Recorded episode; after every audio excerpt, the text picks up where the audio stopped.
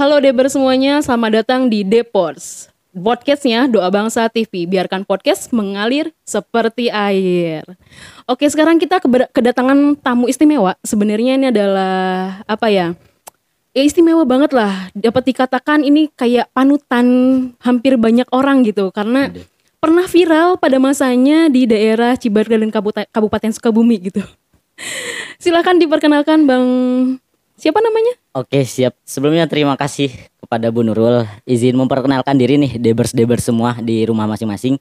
Eh, perkenalkan saya Wildan Miftahudin. Saya pelajar di SMA Doa Bangsa ini.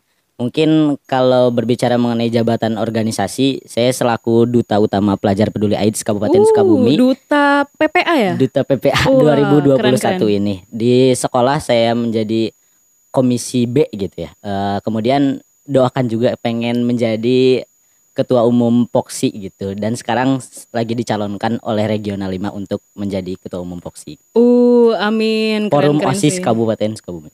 Keren-keren. Regional 5 tuh yang daerah Cibadak, terus Cisaat, Cisaat iya. gitu ya. Wah, keren sih. Eh gini nih Bang Wildan, banyak banget nih eh, sebenarnya pengen ada obrolan mengenai murid-murid yang tersesat gitu kan. Oh, Kemarin itu oke, ada sedikit-sedikit spoiler gitu Ah. kan. Murid tersesat itu kayak gimana gitu kan. Kebanyakan nih banyak yang di masa pandemi ini nih anak-anak yang suka rebahan, terus Hmm. lebih banyak ke main game, terus sekolahnya kadang-kadang bolos itu kan matiin offin kamera di Zoom itu kan disebut bolos ya Bang ya. Iya bener-bener.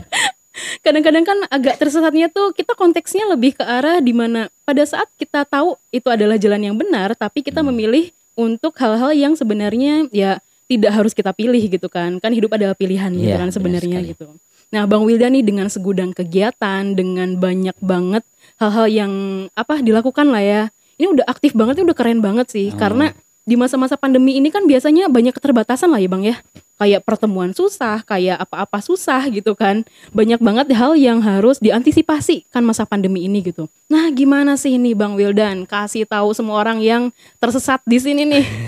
Mau murid tersesat, guru tersesat gitu ya. Nanti kita berbagi tips gitu ya. Oke, gimana oke, caranya agar tetap produktif di masa pandemi ini gimana nih? Hmm, Oke, Eh, pertama-tama tadi Bu Nurul menyinggung mengenai rebahan ya. Saya eh, teringat sama satu kutipan Fatur gitu, ketua BEM UGM yang kemarin sempat viral itu katanya eh, boleh menjadi kaum rebahan, tapi harus menjadi kaum perubahan juga gitu.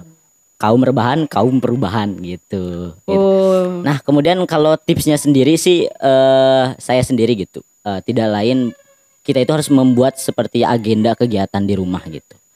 Atau enggak kayak per jam itu kita mau ngapain sih gitu. Bahkan seorang Fahri Hamzah gitu, politisi yang mungkin sekarang ini terkenal sekali gitu. I know, I know. Waktu kuliah, waktu dia menjadi seorang pelajar itu per 10 menit setelah dia bangun tidur tuh dia tahu dia tuh mau ngapain gitu.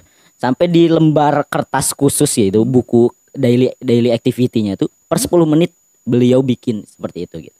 Oh. Nah, jadi eh, saran dari Wildan, teman-teman di luar sana eh, di rumah masing-masing kan sekarang di wilayah masing-masing, terutama anak SMA SMK Dua Bangsa kan kemarin kalau kata sensei itu dari Sabang sampai Merauke gitu ya mereka. betul. Nah, jadi eh, betul banget itu. jangan patah semangat. Jadi sekarang di wilayah masing-masing buatlah perubahan di sekitar masyarakat itu. Kalau misalnya di daerah Lampung tidak ada duta PPA, bikin duta PPA Lampung. Duta PPL Lampung gitu, ya. Oh bikin ya, betul, duta betul, PPA benar. Kalimantan gitu. Jadi teman-teman menjadi agent of change gitu ya kalau kata Bu Nurul. nah, jadi Benar-benar. seperti itu eh kalau menurut saya, Bu. Ya, kan kita kalau misalnya yang namanya agent of change itu kan berarti yang baper itu kan ya bawa perubahan ya Iya, kan.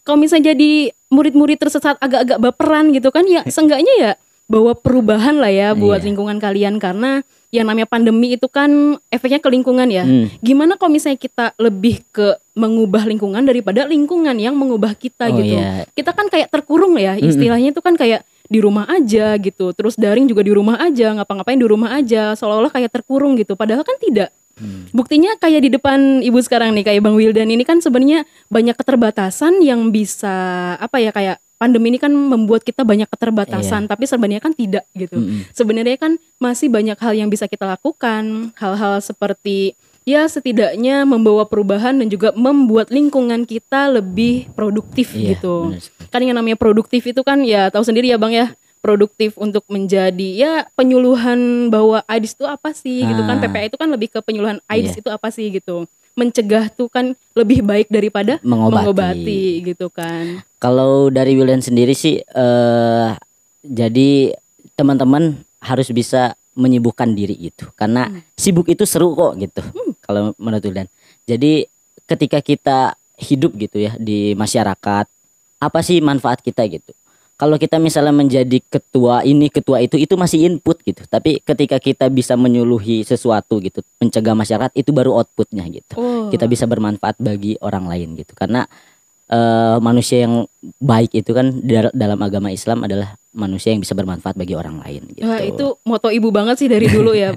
Bagaimana cara kita untuk bermanfaat bagi orang lain? Hmm. Setidaknya eh seenggaknya nih daripada membuat orang lain susah ya seenggaknya ya bermanfaat buat orang lain Iya, kan gitu. sekali. Kalau bi- belum bisa membuat bangga ya seenggaknya ya jangan nyakitin hati orang Hmm. lain. Itu kan juga sudah bisa dikatakan menolong dan juga ya bermanfaat untuk orang lain ya seenggaknya yang Iya. jangan ngerugiin lah gitu Hmm. kan.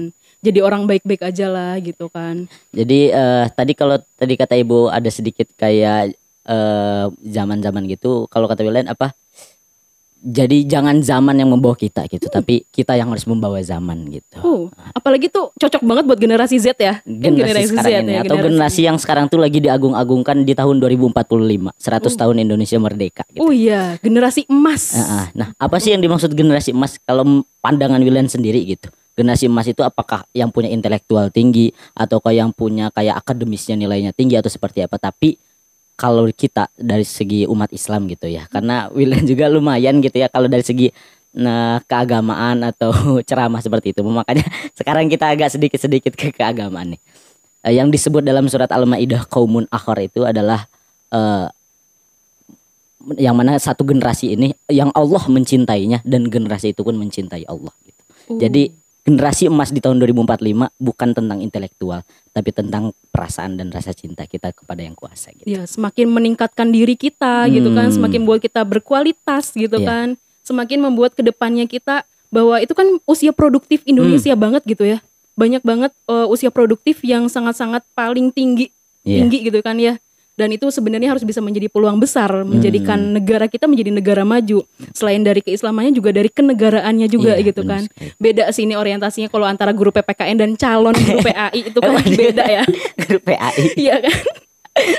Kayaknya bentar lagi ada bakal ada rencana-rencana kuliah di luar negeri gitu kan. Waduh, Ada nggak sih Bang? Rencana-rencana gitu? Eh itu mah masih dipertimbangkan gitu ya. oh iya. Kalau misalnya tidak bisa S1 pun kan S2 masih bisa gitu. Oh gitu. Jadi Masih banyak kesempatan. Ah, Berarti rencana ada dong. rencana mah ada Eh, Hmm. karena menurut saya di zaman sekarang ini kalau ibaratnya ya dalam tanda kutip kita tidak memiliki gelar atau apa pun tuh sulit gitu didengar sama masyarakat gitu. Jadi ketika kita kamu lulusan mana kok berani ngomong kayak gini gitu. Kalau kita punya ya saya lulusan luar negeri pasti lebih didengar gitu. Makanya eh, perlu yang namanya tuh pendidikan tinggi itu. Oh, wow. Ini bisa jadiin panutan banget ya. ini Bang Wildan tuh baru kelas 11 yang bakal naik kelas 12 gitu. Tapi Iya. pemikirannya tuh kayak seolah-olah lo tuh udah kayak uh tinggi banget sih ini.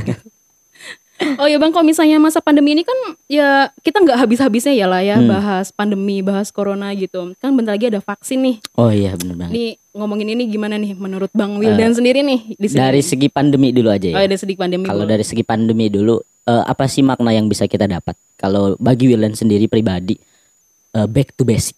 Jadi dua kata itu back to basic yang saya dapat adalah kembali ke awal. Yang mana dari awal penciptaan gitu ya.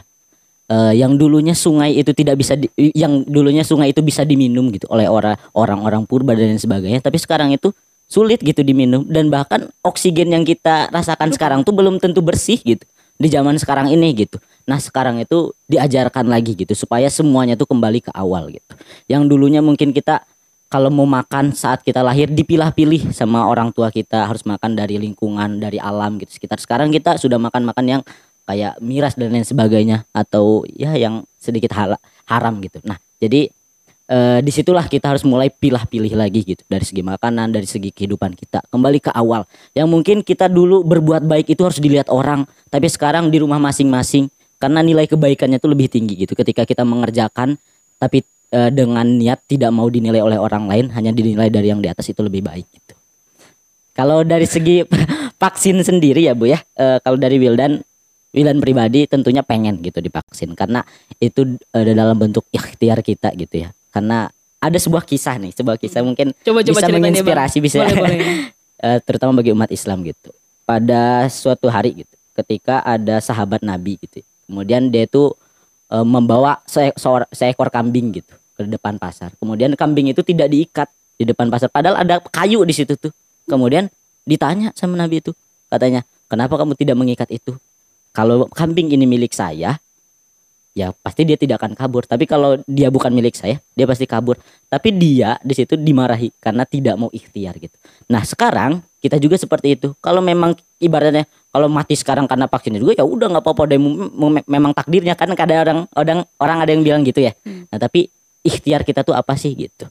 Karena kan Uh, eh apa ya kalau menurut Wildan mah kita terus menyontoh dari pemimpin-pemimpin kita saat ini gitu Indonesia kalau misalnya Jokowi udah vaksin ya kita juga harus gitu. Karena eh apa ya amwalun itu bener banget gitu. Dari harta kita kemudian eh, pemimpin kita tuh harus dikorbankan gitu buat itu semua gitu.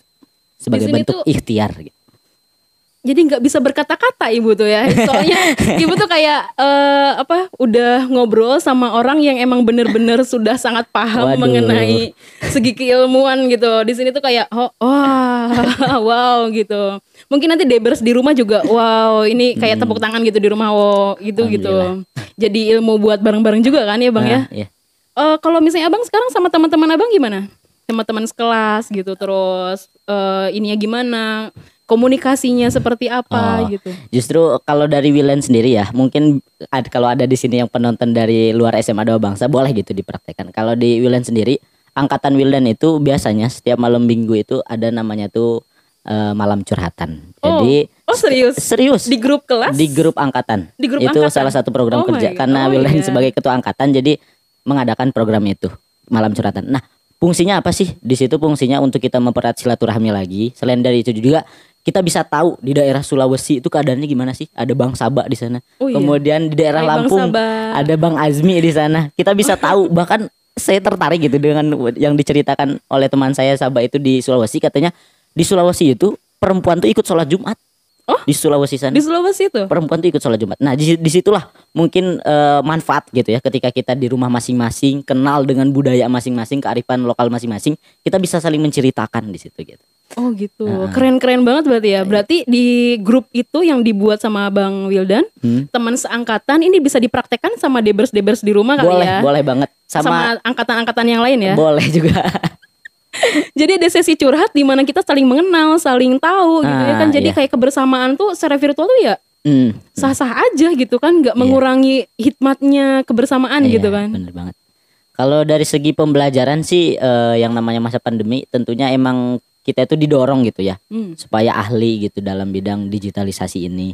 Apalagi orang tua kita, mungkin orang tua kita kadang eh, kayak harus beli kuota lah, harus beli ini. Nah, kita tuh apa sih eh, harus bisa men- menjelaskan juga gitu. Nah, bener-bener. Nah, di situ kayak misalnya orang tua tuh kadang merasa gimana ya namanya uang gitu ya kan kita juga punya adik punya itu yang harus dibiayai juga gitu jadi kita tuh harus bisa menjelaskan gitu kalau misalnya kita eh dapat kota itu mau digunakan untuk apa gitu jadi jangan cuman main game dan lain sebagainya atau sekarang itu justru banyak gitu lomba-lomba kayak seminar ataupun perlombaan lainnya tuh yang justru dapat kota gratis gitu Eh, dapat pulsa udah sering ya? dapat pulsa gratis gitu. Nah di situ mungkin kita bisa memperingan lagi gitu beban Hmm. orang tua gitu. Jadi kita tidak menjadi beban tapi tunjukkan eh, manfaat kita diberikan orang tua ini tuh untuk apa gitu. Untuk bisa untuk ikut organisasi, untuk apa pun itu gitu. Iya, sekarang kan banyak banget yang ngeluh ya. eh, berbicara kembali lagi ke murid yang tersesat kan Ah. biasanya kan ngeluh ya Ngeluh kerjaannya kan. Ya nggak ada kuota lah di pemerintah, inilah itulah gitu kan. Harus A B C D gitu. Sebenarnya banyak banget peluang yang bisa eh, diambil gitu kan. Mm. Dan banyak banget hal-hal kayak giveaway gitu Iya. kan. Eh, pernah loh Ibu dapat giveaway loh sama Oh. ini tuh. Terus dari Abang juga berapa kali sih dapat itu pulsa? Eh, Tiga kali ada kali ya? Ya mungkin. Wow itu banyak sih. Maksudnya kan kok ya 50 atau 100 ribu kan itu banyak ah. banget sih itu. Hmm. Maksudnya sangat-sangat membantu Hmm. untuk ya pengeluaran gitu kan dan Iya. nggak nyusahin orang tua. Nah yang kayak gitu tuh bang harus meluruskan siswa-siswi yang tersesat di situ gitu. Di mana nggak cuman ngeluh gitu kan kalau ngeluh ya Iya. nggak akan turun tuh kuota dari Hmm. langit ya nggak sih Iya bener banget. Ataupun kalau siswa-siswa tersesat pada saat ini itu mungkin di saat gabutnya itu loh bu. oh Jadi gabut ya kalau udah gabut itu bahaya bagi saya. Kenapa Jadi pemuda sekarang kalau sempet dia ada waktu gabut bahaya. Kayak bisa ke arah ke arah hal yang negatif. Atau kayak misalnya apalagi sekarang tuh zamannya TikTok yang mungkin tidak bisa kita Juga. pungkiri eh, banyak sekali gitu ya. Kayak ya penampilan-penampilan yang seperti itu ataupun kayak uuan gitu. Sehingga uh, ya menurut. UU menurut saya saya sebagai penonton pun gitu ya tertarik kayak "Ih, pengen ih ngerasain kayak gitu pengen ih uuan kayak gitu sedangkan di SMA Doa Bangsa sendiri tidak bisa gitu. Oh, karena B2 you gitu. no. Nah di situlah mungkin course iya. sekarang itu kegabutan itu dijadikan kayak ah, mau ngechat cewek sembarangan ah siapa aja gitu. Mau ngechat si ini ah mau ngechat si ini. Niatannya mah cuma ngechat doang tapi bisa jadi ke arah sana gitu. Oh gitu. Murid-murid zaman Wah, sekarang tuh. terlalu banyak media dan juga eh, fasilitas ya. Nah gitu. Wah, Tidak Ih, dipergunakan cara menyikapinya gimana sih bang? Soalnya kan kalau misalnya ibu atas nama guru nih di Ah. sini nih, kan kadang-kadang juga ngelihat siswa-siswinya itu kan nggak tiap hari ketemu. Sekarang apalagi daring, cuman di grup gitu kan, berteman juga cuman berteman story, Hmm. saling melihat story Instagram doang misalnya kan. iya ya kan selama ini kita komunikasinya paling jadi pengenal story WA Nah. Instagram gitu. Nah, gimana sih caranya kasih tahu ke mereka biar yang namanya kegabutan yang sebenarnya tuh bisa eh, ditekan lah, maksudnya bisa dihilangkan lah dari segi yang negatif-negatif itu gitu. Hmm, eh, makanya kalau Wildan sendiri gitu ya, kalau mengatasi kegabutan itu, eh, kalau misalnya teman-teman yang sering misalnya lihat SW Wildan dan lain sebagainya, Wildan tuh bukan untuk apa-apa gitu, tapi ingin menyibukkan diri justru. Oh iya, iya sering sih ibu lihat keren-keren sih. Menyibukkan diri itu menurut Wildan ya di situlah gitu kita bisa menghindari kegabutan tuh gitu. Kayak misalnya mengikuti seminar-seminar online atau webinar-webinar online kayak gitu. Karena banyak sekali ilmu gitu ya yang tidak kita dapatkan di sekolah tapi kita dapatkan di luar gitu. Karena mungkin eh, di sekolah mah kayak berbasis akademik dan lain sebagainya tapi di luar kayak misalnya organisasi dan lain sebagainya kita bisa lebih banyak gitu. Terutama Wildan ya berbagi cerita gitu eh, ketika Wildan menyibukkan diri di PPA gitu ada banyak sekali kebahagiaan yang mungkin sulit gitu ternilai ketika kita bisa memberi bantuan kepada Nyalindung kemarin yang oh iya, iya yang ret- kemarin. tanah retak Mm. Wildan sama teman-teman Wildan turun ke jalan minta-minta uang gitu kemudian kita salurkan ke sana ada kebahagiaan yang mungkin tidak ternilai di situ kemudian nggak bisa tersirat gitu ah, ya, nggak bisa ini gitu. Kemudian datang ke pondok pesantren Patuguran di sana. Ada beberapa anak yatim juga.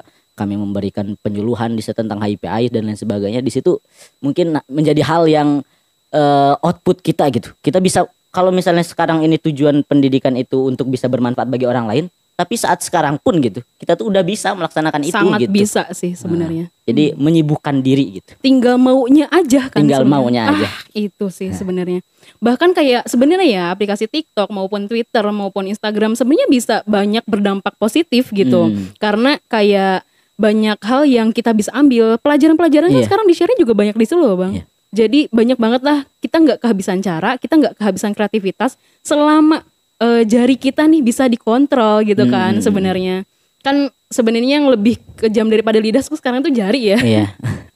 karena kalau misalnya netizen Indonesia yang disebut sebagai netizen yang paling ini nih bang, yang tahu survei Paling dari barbar. ya tidak sopan gitu ya Oh. dikatakan gitu. Paling barbar. Iya ya gitu-gitu kan.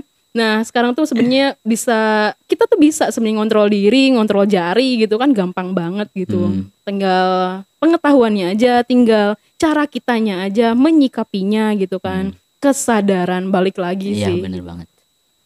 Jadi eh, kalau dari Wildan itu sih kayak menyibukkan diri. Selain dari itu juga kan di masa saat ini tuh waktunya kita emang men- berdekat gitu dengan keluarga di rumah. Oh, iya, iya, gitu. bener ya. Jadi eh, apa ya kalau dari Wildan gitu pernah mendapatkan satu ilmu juga gitu. Eh, ada sahabat sahabat Nabi bertanya kayak katanya saya tuh pengen melihat Allah katanya. Tapi saya tidak tahu saat ini tuh Allah lagi tersenyum sama saya atau Allah tuh melihat saya saat sedih gitu. Kemudian Nabi di situ menjawab katanya, kalau kamu mau melihat Allah senyum, buatlah senyum di wajah ibumu. Kalau kamu melihat Allah sedih atau marah, jangan buat itu di wajah ibumu. Dan pada saat ini di masa pandemi itulah waktunya. Kapan lagi gitu? Karena pada saat ini mungkin kita bisa berprestasi di sekolah, itu tidak dilihat oleh orang tua. Tapi sekarang kita bisa ber, apa bermanfaat berbakti kepada orang tua orang tua apa belum bangun kita udah rapihin rumah udah beresin udah nyuciin gitu di situlah waktunya kita buat membuat senyum itu gitu kapan lagi teman-teman Asik, keren banget sih itu ungkapannya itu. Bener Seperti juga itu. sih itu jadi bisa membuat eh, adik-adik tingkat abang nih, bahkan kakak Hmm. tingkat gitu kan. Banyak banget eh, orang-orang yang memang ya dikatakan belum melihat itu semua gitu Iya. kan. Belum sadar lah katakanlah gitu. Jadi kita harus dari sekarang nih Debers ya, harus sadar sesadarnya sadarnya gitu, sadar Iya. diri bahwa setiap hal yang kita lakuin di dunia ini gitu akan berdampak ke depannya gitu. Mm. Tadi seperti yang Bang Bi Bang Wildan katakan itu banyak banget sih yang bisa dipetik. Ibu juga hari ini tuh wah senang banget sih bisa banyak belajar dari Bang. Wildan ya Bang Wildan. Oh keren banget sih Bang Wildan nih. Hebat lah. Pokoknya nggak inilah nanti ke depannya mungkin bisa kali ya ngobrol-ngobrol hal Amin, yang amin, lebih amin. ini lagi ya. Oke. Kalau Wildan juga pengen nanya sih ke ibu gitu. Ya, gimana, ibu kan kelihatannya sibuk terus gitu di sekolah gitu. Siapa? Atau banyak kegiatan juga gitu. Wildan juga sering gitu ya sebagai pengikut story IG-nya Bu Nurul. Oh tuh, wah. Nurul underscore Aisyari Iya. Wildan DB13. Kita jadi promosi Instagram Iya. gitu. Jadi eh, kalau ibu sendiri gitu, cara membagi Hmm. waktu, memanajemen waktu itu seperti apa? Jujur Wildan juga kadang tetap aja gitu kayak ada waktu gabut, ada waktu itu gitu. Nah, dari ibu sendiri gimana sih, Bu? Sebenarnya kalau misalnya namanya membagi waktu antara sibuk atau nggak sibuk sebenarnya nggak ada yang sibuk gitu tapi Hmm. disebut sebagai produktif gitu oh, kan iya. nggak ada antara Bu Nurul sibuk nih ini sibuk eh, ini nih em, banyak eh, ini ya kerjaan ya Bu Nurul enggak sebenarnya ada waktu produktif kita gitu Hmm. Iya. berbicara mengenai produktif pasti berbicara mengenai prioritas tadi seperti Oh, Bang, iya. Bang Wildan nih jadi sebenarnya kenapa kalian bisa ngelihat ibu agak-agak banyak kerjaan yang ibu kerjakan tapi pada saat kalian minta ibu akan selalu ada kan Hmm. sebenarnya eh, nggak bisa dibilang sibuk juga sih ibu tuh kan Iya. tapi menggunakan waktu sebaik mungkin, seefektif mungkin. Tadi yang Bang bilang, Bang Wildan bilang sih banyak Iya. banget yang bisa kita atur, kita apa, kita plot-plotkan mana dulu yang penting tidak penting, terus yang mendesak tidak mendesak. Itu pernah lah ya belajar Iya, di benar. karakter itu kemadian pernah kan ya. Benar banget. Nah itu dipakai bang Ilmu itu harusnya bisa bermanfaat Iya. gitu kan Jadi eh, selama ini tuh sebenarnya eh, ibu menggunakan itu Jadi yang prioritas-prioritas didahulukan gitu Hmm. Dan hal-hal yang bisa eh, Tapi nggak ada penundaan ya Hal-hal yang bisa eh, dikatakan direncanakan ya direncanakan dengan baik gitu sih Jadi sebenarnya nggak ada bang yang sibuk tuh Iya. Produktif Iya. Wildan juga pengen nih kembali lagi ke murid tersesat nih Bu ya. Oh, iya. Yang Wildan rasakan pribadi gitu ya.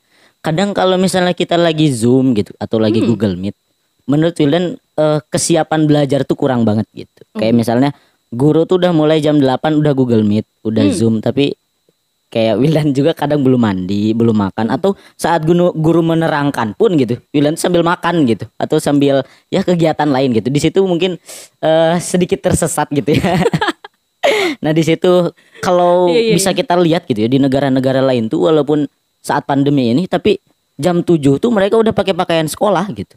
Walaupun di rumah masing-masing dan orang tua pun mendorong gitu, mendorong itu semua gitu. Jadi eh kesiapan belajarnya tuh, kedisiplinan belajarnya tuh tetap ada gitu. Nah mungkin di situ sih yang mungkin sekarang tuh sulit banget gitu.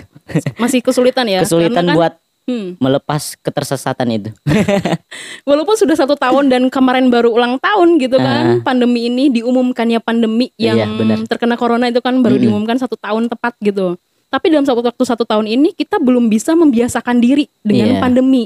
Karena kebiasaan kita adalah ya kayak gotong royong, semuanya kan Ah. bareng-bareng bang.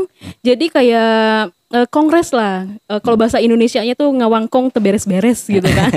Kongres ngawangkong ya ngawangkong tuh beres-beres. beres-beres. Nah itu jadi semua serba kebersamaan. Jadi belum bisa membiasakan hal-hal itu termasuk membiasakan diri dengan pandemi itu Ah. belum.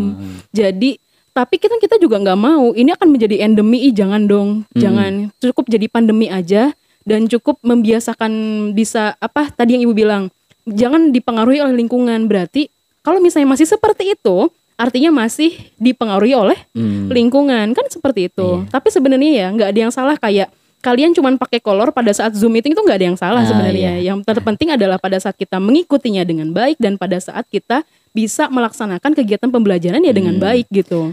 Mungkin William juga pengen nanya gitu ke ibu. Eh, ada satu hal yang mau William tanyain gitu. Ini mah mengenai pilihan. Jadi yang namanya kita di rumah yang pasti kan kadang disuruh ngebantuin atau nganterin orang tua gitu ya. Nah, ketika kita berada di dua posisi itu, kita lagi belajar nih. Kegiatan Zoom itu masih lagi lagi berlangsung.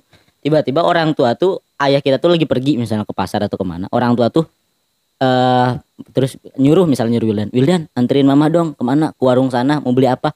Mau beli ini sesuatu buat makan nanti misalnya. Nah, kalau di ada pilihan dua itu gitu, apakah lebih baik kita mengikuti Zoom atau kita mengikuti orang tua itu? Wildan juga masih bingung gitu bu. Soalnya kalau misalnya kita apa menghindari Zoom itu gitu kayak nggak menghormati guru atau seperti apa kita orang tua ini makan kalau misalnya nggak mau ah sama yang lain aja kan nggak enak juga gitu. Nah kira-kira gimana tuh bu? Em, jadi segini bang, itu tuh banyak banget loh bang kasusnya asli itu banyak banget yang gitu dari orang tua dan juga dari siswa-siswinya gitu. Ah. Nah, eh, cara menyikapinya kayak ada suatu prioritas gitu Ah. kan. Kalau misalnya sekiranya nih si emak, emak hai emak, emak di rumah maafin ya emak. Jadi pengennya tuh eh gitu susah banget sih disuruh main HP terus sih gimana sih ini main Iya. laptop terus sih gitu kan bawelnya emak-emak tahu sendiri gitu. Dan kita menyingkapinya ya pada saat kita berkomunikasi ya komunikasi lah sama si eh, emak kita gitu. Mak gini nih ada pelajaran dulu kan daring nih ada ini dulu kan gitu.